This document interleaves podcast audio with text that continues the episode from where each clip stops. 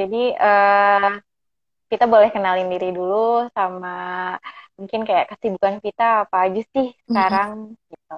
Boleh. Oke, okay. ya. terima kasih sebelumnya. Halo, panggilannya apa nih? Sahabat ya? Sahabat Maitra perkenalkan. Sahabat. Uh, nama saya Sahabat Maitra boleh. Oke, okay.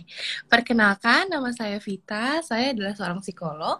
Sebenarnya background saya pendidikan, cuma uh, di kas saya saya juga salah satu seorang co-founder. Sekarang kesibukan saya adalah uh, bekerja. Saya bekerja di Medco Group. Uh, itu sebenarnya uh, company besarnya di oil and gas, tapi mereka punya program-program CSR. Nah, salah satunya adalah pendidikan. Jadi saya di situ. Kemudian kesibukan lainnya adalah saya juga seorang associate di Fajran Nirvana Mampang gitu. Jadi kalau mungkin mau mampir-mampir bisa mampir ke IG saya di Amalia Utomo atau di Kasayaken. Makasih, Pit. Oke. Okay. Nah, uh, kan kebetulan uh, kemarin itu kan uh, kita baru menikah ya. Alhamdulillah. Selamat ya Vita ya. Nah, mungkin uh, bisa sekalian tanya-tanya kali ya. boleh, Ini kan materinya kan kita tentang love language ya. Uh, kalau misalnya menurut kita tuh sebagai pasangan baru, pasangan suami istri, mm-hmm. seberapa penting sih love language itu Oke, okay. sebenarnya love language itu sendiri kan adalah bahasa cinta ya, gimana kita mengungkapkan cinta kita orang ke orang lain dan uh, jarang sekali biasanya berharap orang lain itu uh, punya love language tertentu gitu. Tapi ya. biasanya yeah. kalau dia mengekspresikannya, misalnya Pipit mengekspresikannya dengan act of service gitu ya, dengan pemberian uh, kayak misalnya bantuin masak gitu, terus bantuin beberes. Biasanya berharapnya si pasangan itu juga ngelakuin hal yang sama. -huh. gitu karena kita taunya nih uh, kamus di kepala kita taunya adalah bahasa cinta tadi, bahasa cinta yang act of service. Jadi kita berharap pasangannya ngasihnya begitu. Tapi bisa jadi sebenarnya kamusnya si pasangan itu berbeda dari kita. Gitu. Jadi kerap kali si love language ini jadi satu uh, core penting dalam mengawali sebuah hubungan gitu supaya satu sama lain saling kenal. Tapi ketika nikah, Pipit kan udah lebih lama ya. jadi biasanya si bahasa cinta itu tuh lama-lama bukannya luntur tapi melebur. Jadi yep. uh, misalnya bukan lagi kayak oh si AA itu bahasa cintanya apa aku apa udah pisah-pisah enggak. Tapi biasanya seiring berjalannya uh, sebuah hubungan bahasa cinta tuh jadi saling melengkapi. Kalau pipit lagi act of service bisa jadi si pasangan gitu ya tiba-tiba ngasih hadiah ataupun sebaliknya kalau pipit lagi ngasih hadiah tiba-tiba dia ngasih quality time gitu. Jadi kemudian bahasa cintanya makin beragam karena udah ada pernikahan itu. Oke, okay, oke. Okay. Jadi uh, maksudnya ketika uh, mungkin pasangan yang udah lama berjalan kali ya, yang udah mm -mm. udah kenal, udah saling kenal lama satu sama lain, uh, mm -mm. berarti bahasa cintanya tuh udah udah jadi nggak cuma satu gitu. Ya, Betul. Ya, jadi bisa ya. bermacam-macam. Iya. Jadi kalau misalnya kita lagi butuh A, uh, pasangan ngasih A dan mungkin mm -hmm. lain kali mungkin kita pinginnya yang uh, bahasa cinta B gitu yang lain lagi gitu ya jadi nggak selalu nggak selalu satu itu terus yang kita betul. harus penuhin dan yang kita butuhin gitu ya iya betul okay. betul jadi saling okay. melengkapi ya betul Nah, kalau misalnya uh, bagi bagi kita yang belum tahu nih bahasa cinta mm -mm. kita yang kita miliki sama yang pasangan kita miliki, mm -mm. itu gimana caranya? Langkah awalnya supaya bisa tahu bahasa cinta kita sendiri dan bahasa cinta si pasangan tuh gimana caranya? Oke, okay. nah buat teman-teman uh, sahabat Maitra yang baru ikutan join gitu ya, jadi love language itu sendiri sebenarnya teori yang dikemukakan oleh Dr. Gary Chapman. Jadi Dr. Gary Chapman membagi setelah uh, penelitiannya dia menjadi lima bahasa cinta. Sebenarnya bisa jadi hmm. nih dari uh, bahasa cinta yang ada di rumah tidak masuk ke dalam satu kategori pun di uh, teorinya Dr. Gary Chapman. Tapi pada hari uh-huh. ini uh, aku lebih membahas tentang love language dari si Gary Chapman tadi ya. Uh-huh. Caranya gimana sebenarnya untuk tahu? Simpelnya kalau tahu sekarang di internet banyak sipit kayak uh, apa aplikasi atau misalnya situs di mana untuk ngelihat si love language tersebut gitu ya dari pertanyaan uh-huh. yang diberikan. Tapi supaya kita bisa kenal lebih deket lagi, biasanya uh-huh. si love language itu perlu diketahui dengan cara kita mengetahui meaning satu persatunya. Gitu. Okay. Maitra kan kemarin sempat ngejelasin ya, kayak ada yeah. love language apa. Nah, dari situ yeah. sebenarnya trait-trait itu tuh bisa uh, diketahui oleh pasangan satu sama lain. Oh, mm -mm. Nah, kalau misalnya kita um, udah udah tahu nih, misalnya, oh kayaknya mm -hmm uh, kalau misalnya aku bahasa cintanya misalnya sentuhan fisik gitu. Mm -hmm.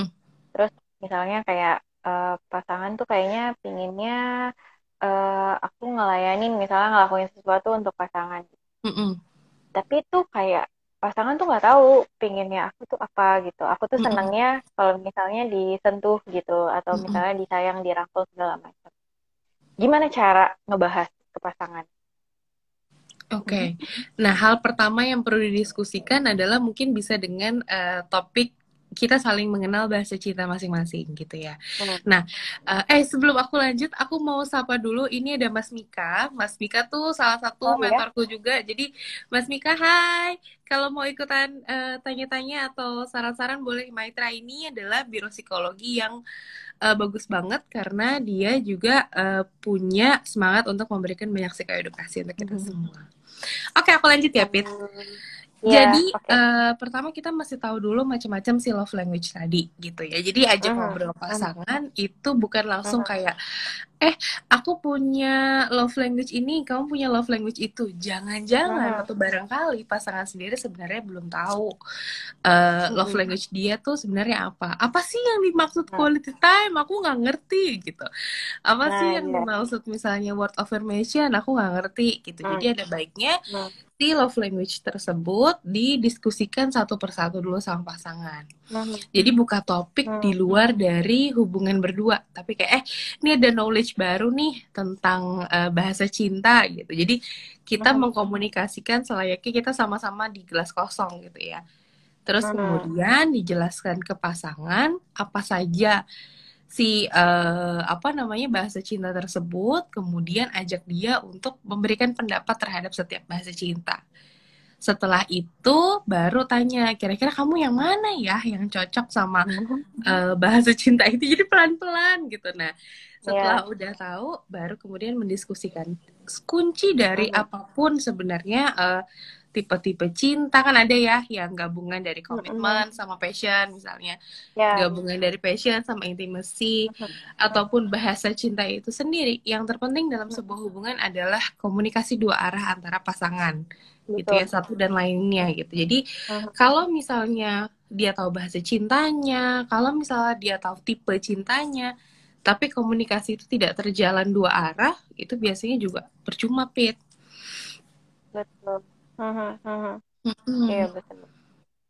Oke, jadi uh, diawalinya dengan uh, obrolan-obrolan ringan dulu ya, kayak baca deh gitu baca deh postingan Maitra itu. iya benar. Kayak ini ada postingan seru nih. Menurut kamu gimana? Gitu, iya tentang tentang love language gitu. Mm -mm. Wah ternyata ada ada lima bahasa cinta. Mau nggak mm -mm. kau baca gitu ya? Atau kira-kira kalau misalnya kamu senangnya yang berarti apa gitu? Kalau misalnya mm -mm. dari aku gitu ya. Oke. Okay. Iya betul. Nah, terus kalau misalnya uh, buat pasangan yang belum menikah Mm-mm.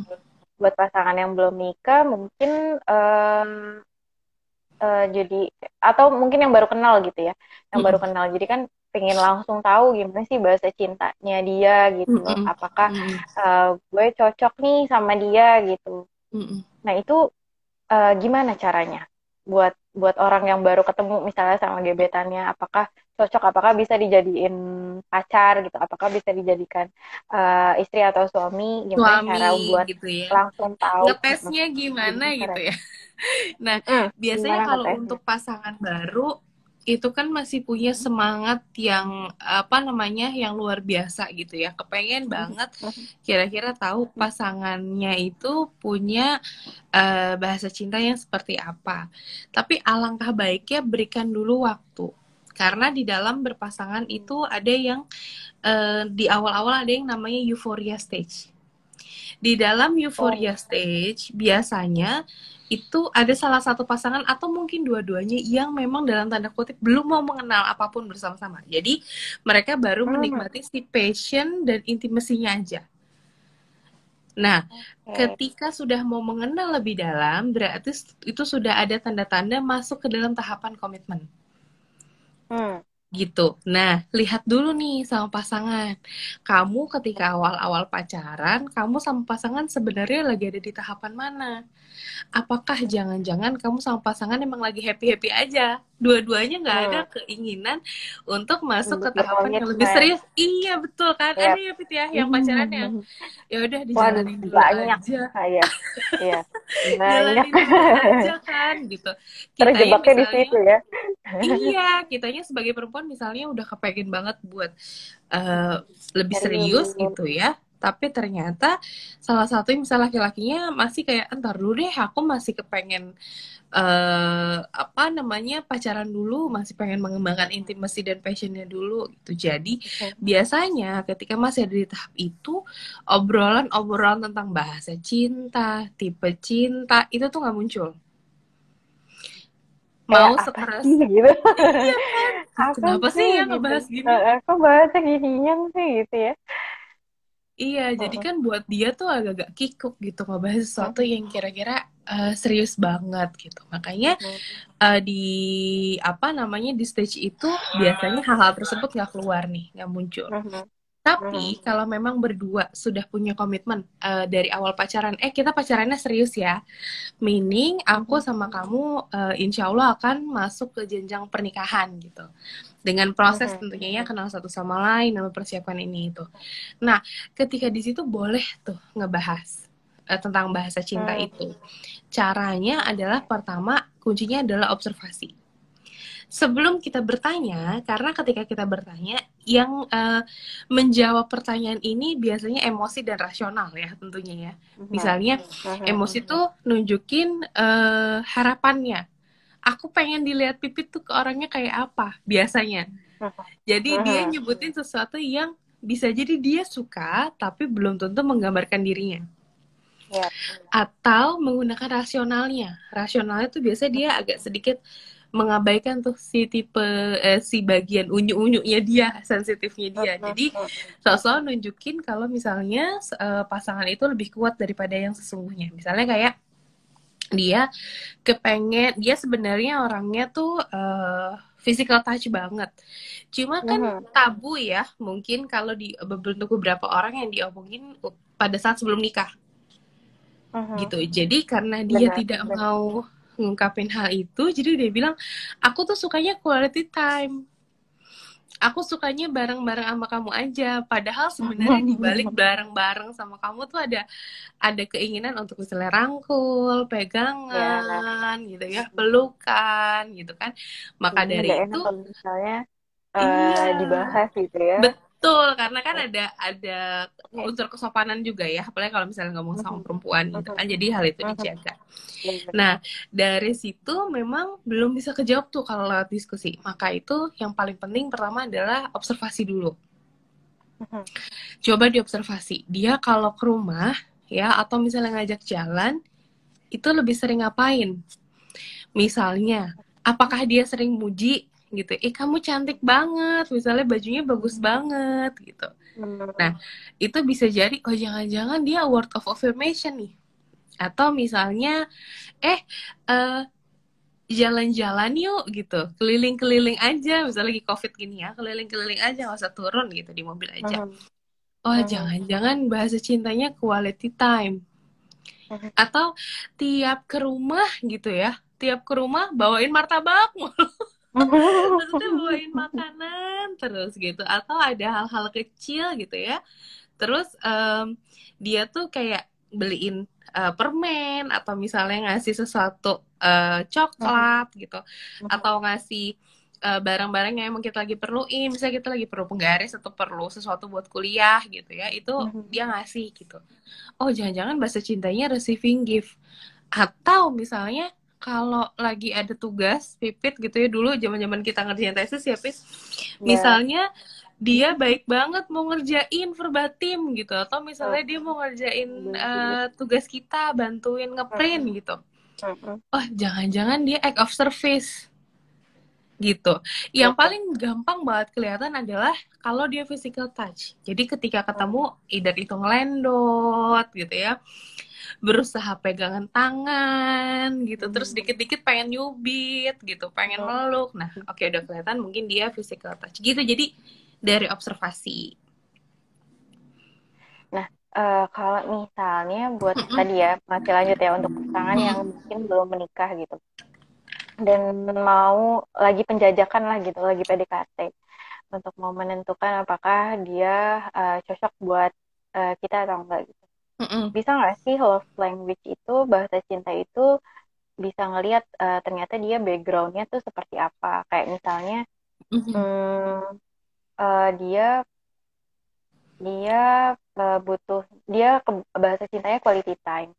Mm -mm. Berarti mungkin backgroundnya itu mungkin dia butuh uh, di rumah tuh nggak ada nggak ada tempat buat uh, apa ya buat diakui gitu keberadaannya mm -hmm. gitu. Jadi dia membutuhkannya dari pasangannya gitu. Makanya mm -hmm. dia uh, bahasa cintanya yang dibutuhkan adalah quality time gitu. Bisa nggak sih Fit kalau menurut kita? Bisa. Jadi sebenarnya ketika kita tahu uh, bahasa cinta seseorang dari situ tuh jadi kunci untuk kita bisa uh, mendiskusikan hal tersebut gitu. Misalnya, kamu tuh sering banget ya bantuin aku, uh-huh. gitu. Uh, ini kamu bantuin itu kamu bantuin. Emang kok kamu bisa kamu bisa entengan banget dalam bantuin aku? Kenapa sih? Gitu. Uh, kalau di rumah ada adik kamu sering minta tolong kamu kayak gini juga, atau kamu sering uh-huh. nolongin juga. Apa yang kok kamu bisa sebaik ini sih? Apa yang bisa yang bikin kamu bisa ngelakuin hal ini? Itu bisa jadi bahan obrolan pembukaan hmm. gitu supaya uh, nantinya kita bisa tahu latar belakang dari perilakunya dia tersebut gitu. Hmm. Tapi memang dari bahasa cinta ini di bukunya Gary Chapman sendiri itu tidak uh, apa ya tidak menceritakan bahwa satu perilaku tersebut berpengaruh dari uh, masa lalunya gitu karena memang mungkin dia lebih fokus ke uh, prinsip-prinsip komunikasi di dalam hubungan. Jadi love language ini tuh bagian dari si prinsip komunikasi itu. Tapi okay. aku sepakat sama Pipit bahwa kan setiap perilaku yang kita tunjukkan hari ini ya merupakan bagian atau gabungan dari kejadian-kejadian di masa lalu yang menyebabkan dia punya certain atau beberapa cara untuk berkomunikasi gitu. Jadi bisa banget tuh dialihin ke situ. Oke, jadi untuk uh-huh. bisa uh, tahu backgroundnya dia tuh seperti apa mungkin dengan macam-macam mm. gimana sih bahasa cintanya mungkin bisa sambil iya. diobservasi yeah. tadi ya Oke, okay. mm. nah kalau misalnya menurut kita ini kan kalau misalnya sama pasangan, tapi sebenarnya bisa nggak sih bahasa cinta tuh diaplikasikan mm. buat sama orang tua, sama anak gitu bisa juga nggak sih sama teman gitu? Bisa gak? Bisa, bisa banget gitu ya. Kalau hmm. paling yang bisa dikomunikasi ada ada perbedaan bahasa cinta ketika bareng sama orang tua atau ketika hmm. uh, bareng sama anak, eh bareng sama temen gitu ya. Karena okay. kalau sama temen itu kita bisa jelasin, kita bisa dengan gamblang bilang. Uh, eh sorry ya gue bawainnya ini terus gitu atau eh sorry ya gue uh, nemenin lo doang karena mungkin ini bagian dari bahasa cinta gue. Itu lebih enak sampaikan hmm. dan mungkin temen itu akan cepat nangkep nih. Ah kalau si A mah kalau ulang tahun dia pasti pengen ya, selalu dikasih hadiah. Pengen selalu dikasih surprise gitu ya. Dia suka. Kalau si B kayaknya dia biasa aja sama hadiah. Dikasih ya seneng enggak juga ya nggak apa-apa gitu. Itu lebih enak uh, apa timbal balik ya. Tapi hmm. ketika sama orang tua bentuk bahasa cinta ini bentuknya lebih pasif Hmm. Karena eh, nggak uh, banyak orang tua yang bisa diajak diskusi tentang bahasa Betul. cinta. gitu ya kalau kita ngasihnya tanpa pamrih itu nggak apa-apa gitu ya tapi hmm. sebenarnya ketika bersama dengan orang tua hal tersebut sulit untuk uh, didiskusikan seperti yang ada di buku si Chapman ini gitu ya. Karena hmm. sama orang tua masa kompromi gitu. Maksudnya iya, ibu aku makanya. bahasa cintanya iya aku bahasa cintanya tuh receiving gift. Ibu gimana sih kasih aku hadiah dong gitu misalnya. Itu kan okay. agak kurang ya. Gitu. Okay, tapi bisa jadi mungkin kalau hmm, jadi kalau sama orang tua mungkin uh, kita yang lebih uh, harus ini ya memenuhi kebutuhan bahasa cintanya orang tua ya. Mm -mm, Tapi mm -mm. kalau bisa tanpa pamrih gitu, Betul. karena kita nggak bisa maksain orang tua harus uh, nurutin maunya kita gitu kan. Mm -mm, Karena untuk uh, apa seusia kayak kita sekarang mungkin uh, jadi kita yang seharusnya bisa ngertiin orang tua kita. Bukan kayak waktu pas kita masih kecil gitu ya. Oke. Okay. nah uh, misalnya uh, sama yang bukan pasangan kita. Kita cuma mm-hmm. bisa penuhi bahasa cinta mereka tapi mereka merekanya enggak gitu. Mm-hmm. itu gimana Oke. Okay. Kalau misalnya kita yang cuma bisa pen, jadi kita cuma bisa penuhin bahasa cintanya dia gitu ya, tapi uh -uh, dia nggak memenuhi bahasa cinta kita. Uh -uh. Nah berarti kan nggak ada timbal balik tuh uh -uh. di situ. Ketika tidak ada timbal balik itu, memang kuncinya dari si uh, buku Gary Chapman ini adalah komunikasi. Uh-huh. Komunikasinya dia uh, beberapa buku sebelumnya itu juga kan ngebahas self love ya. Jadi komunikasinya itu memang bentuknya harus asertif dan ada personal boundaries ya. Nah, bersikap asertif itu adalah dengan kemudian bukan misalnya serta merta Pipit tiba-tiba ngelakuin bahasa cinta yang bukan aku terus aku stop di situ. Pipit nggak boleh gitu aku nggak suka ah, gitu, tapi mencari waktu yang kira-kira pas untuk mendiskusikan uh, kejadian tersebut dan bagaimana masing-masing bereaksi. Jangan-jangan sebenarnya menurut dia tuh nggak apa-apa karena menurut dia uh, ya itu wajar. Tapi menurut kita ternyata reaksinya itu tidak sama sama dia. Uh-huh. Jadi memang kuncinya adalah pertama eh, komunikasi. Ketika misalnya kita tahu nih si A itu senang banget dikasih hadiah gitu ya, kita kasih uh-huh. jadi terus hadiah gitu. Kalau misalnya ada apa-apa. Uh, ada kejadian apa atau misalnya dia habis uh, melahirkan gitu ya atau misalnya dia habis menikah itu kita memberikan bentuk kasih sayang kita lewat hadiah. Tapi kok ya dia cuek gitu misalnya? Ya oh jangan-jangan sebenarnya kenapa dia cuek bisa jadi itu bukan bahasa cintanya dia ke hmm. orang lain. Jadi buat dia aku seneng kok uh, terima hadiah juga gitu tapi hmm. sebenarnya aku tidak sesenang ketika aku mempunyai quality time sama kamu. Hmm. Gitu. Jadi bisa jadi apa uh, yang kita anggap itu bahasa cintanya dia gitu karena dia juga entengan gitu ngasih kado ke teman-temannya, tapi hmm. bisa jadi sebenarnya dia lebih suka si quality of quality of time gitu ya, quality time okay. atau misalnya dia ternyata lebih suka uh, apa word of affirmation gitu. Agak narsis gitu ya. Jadi misalnya senangnya dipuji, senangnya diapresiate gitu ya. Atau senangnya misalnya ketika ada temen yang kenapa-napa dia langsung turun tangan act of service gitu. jadi bisa jadi ketika ada mislek gitu ya di hal, hal seperti ini mungkin kurangnya komunikasi tersebut untuk ngebangun Oke, okay, gitu. terima kasih Dita penjelasannya. Sama-sama. Sekarang sekarang boleh ya kita bacain pertanyaan-pertanyaan dari sahabat Maitra. Nah, kemarin boleh. ada nih yang nanya kalau love language yang suka kita berikan mm -hmm. dan yang suka kita terima itu bisa berbeda nggak?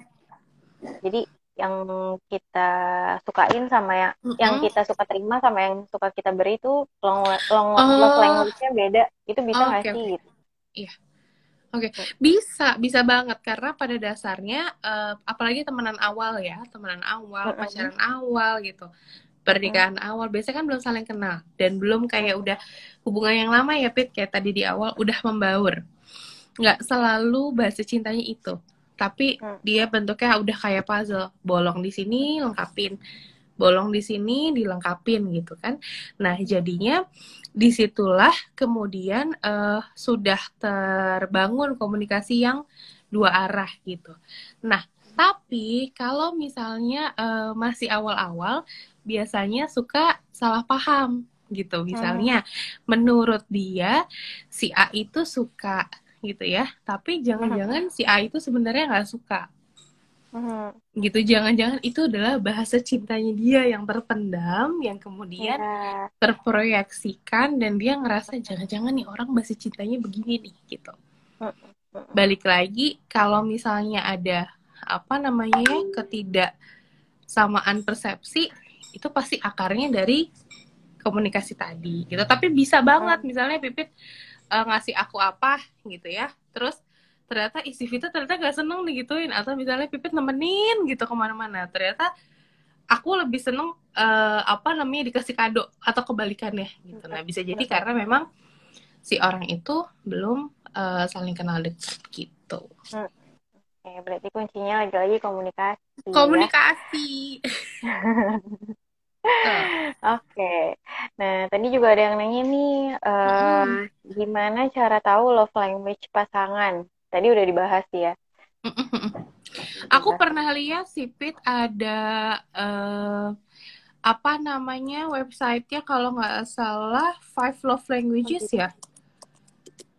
Iya benar-benar. Jadi uh, Gary Chapman itu punya websitenya sendiri isinya uh, tentang couple quiz. Jadi bisa diikutin sama teman, oh. bisa juga diikutin sama pasangan. Gitu. Itu hmm. itu uh, menurutku cukup relate kenapa? Karena dia bikin kuesioner itu base dari buku yang diluncurin gitu ya si uh, Five Love Language itu di five lovelanguages.com 5 lovelanguages.com. Nah, di situ bisa kita lihat kuis-kuisnya. Nanti teman-teman yang mau ngecek boleh tuh ke situ. Mm -mm. Mm -mm. Di situ okay. kuisnya ada tiga macam, ada tentang mm-hmm. cinta, ada tentang pem, uh, cara memaafkan, apology, atau cara marah. Mm.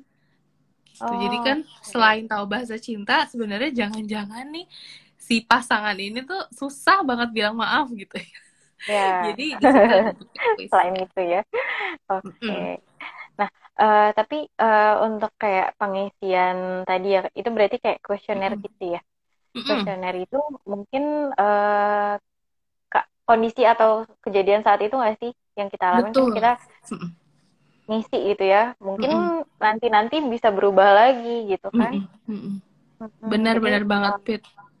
Apakah kita harus selalu ngecek itu, Pit, atau gimana? Nah, kalau di awal-awal mungkin bisa jadi untuk bahan uh, diskusi dulu ya, sama kayak MBTI gitu ya. Kadang-kadang MBTI hmm. kita ngisi kemarin perasaan INTP gitu. Kok sekarang hmm. jadi ENFJ misalnya gitu, kok jadi berubah. Hmm.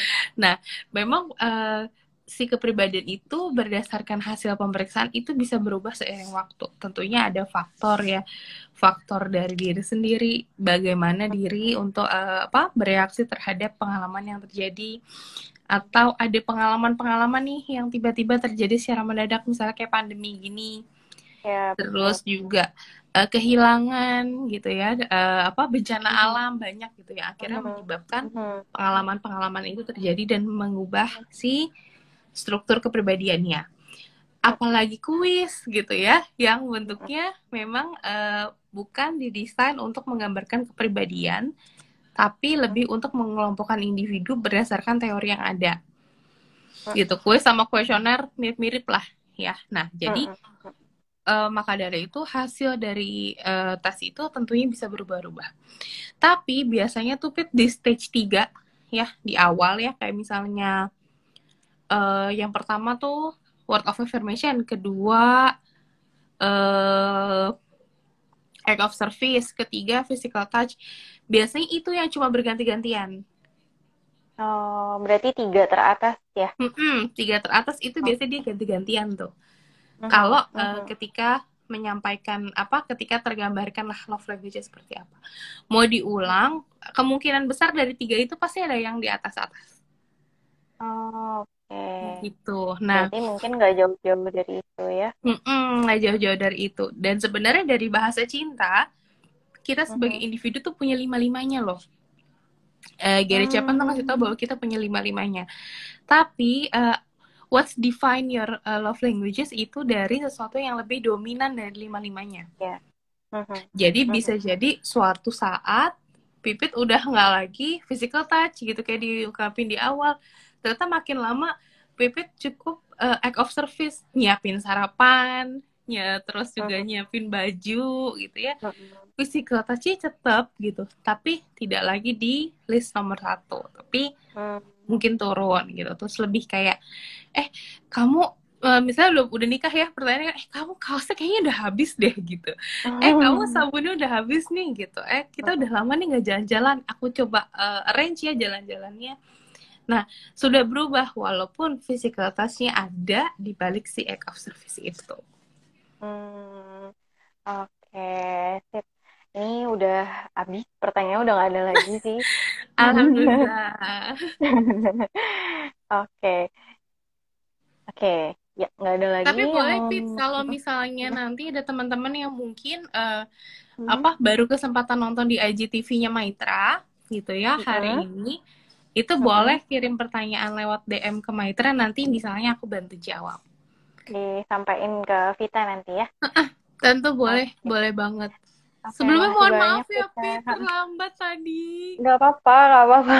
Tadi juga kita sambil uh, ini lagi, apa, flashback lagi. Tadi uh, postingan-postingan Maitra tentang love language gitu.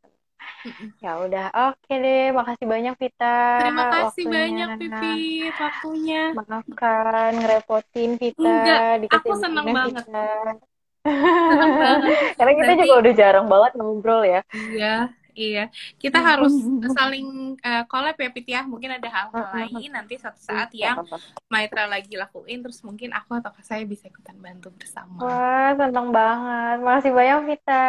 Terima Makasih kasih juga ya untuk saya care ya. Oke, ya udah. Semoga lancar uh, Kita pamitan.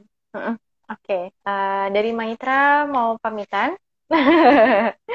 Makasih banyak uh, untuk kita dan Kak Saya Care. Semoga uh, sukses selalu dan bahagia selalu. Makasih. Terima kasih. Assalamualaikum. Dadah. Waalaikumsalam warahmatullahi wabarakatuh.